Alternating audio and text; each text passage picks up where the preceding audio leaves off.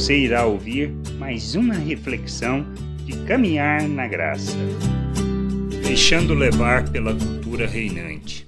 No Evangelho de Lucas, no capítulo 24, do versículo 9 ao 11, lemos sobre o testemunho das mulheres e a reação dos discípulos. E voltando do túmulo, anunciaram todas estas coisas aos onze e a todos os mais que com eles estavam. Eram Maria Madalena, Joana e Maria, mãe de Tiago. Também as demais que estavam com elas confirmaram estas coisas aos apóstolos. Tais palavras lhes pareciam como um delírio e não acreditaram nelas. Por que não acreditaram? Porque acharam que era só delírio? Porque o testemunho de mulheres não tinha valor. Assim como era naquela época, ainda guardamos certos preceitos, preconceitos e tantas outras atitudes que nos impedem de ouvir e aprender sobre o testemunho das pessoas.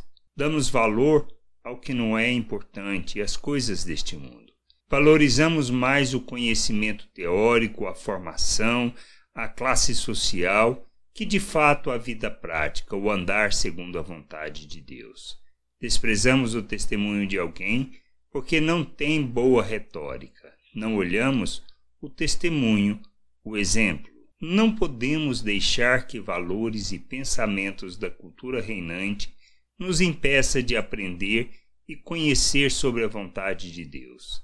Devemos olhar além das palavras, observar o testemunho que cada um dá e quanto está alinhado com as palavras proferidas. A nossa vida deve traduzir o exemplo de Cristo, devemos revelar as virtudes de Deus e manifestar, revelar o nosso Deus às pessoas.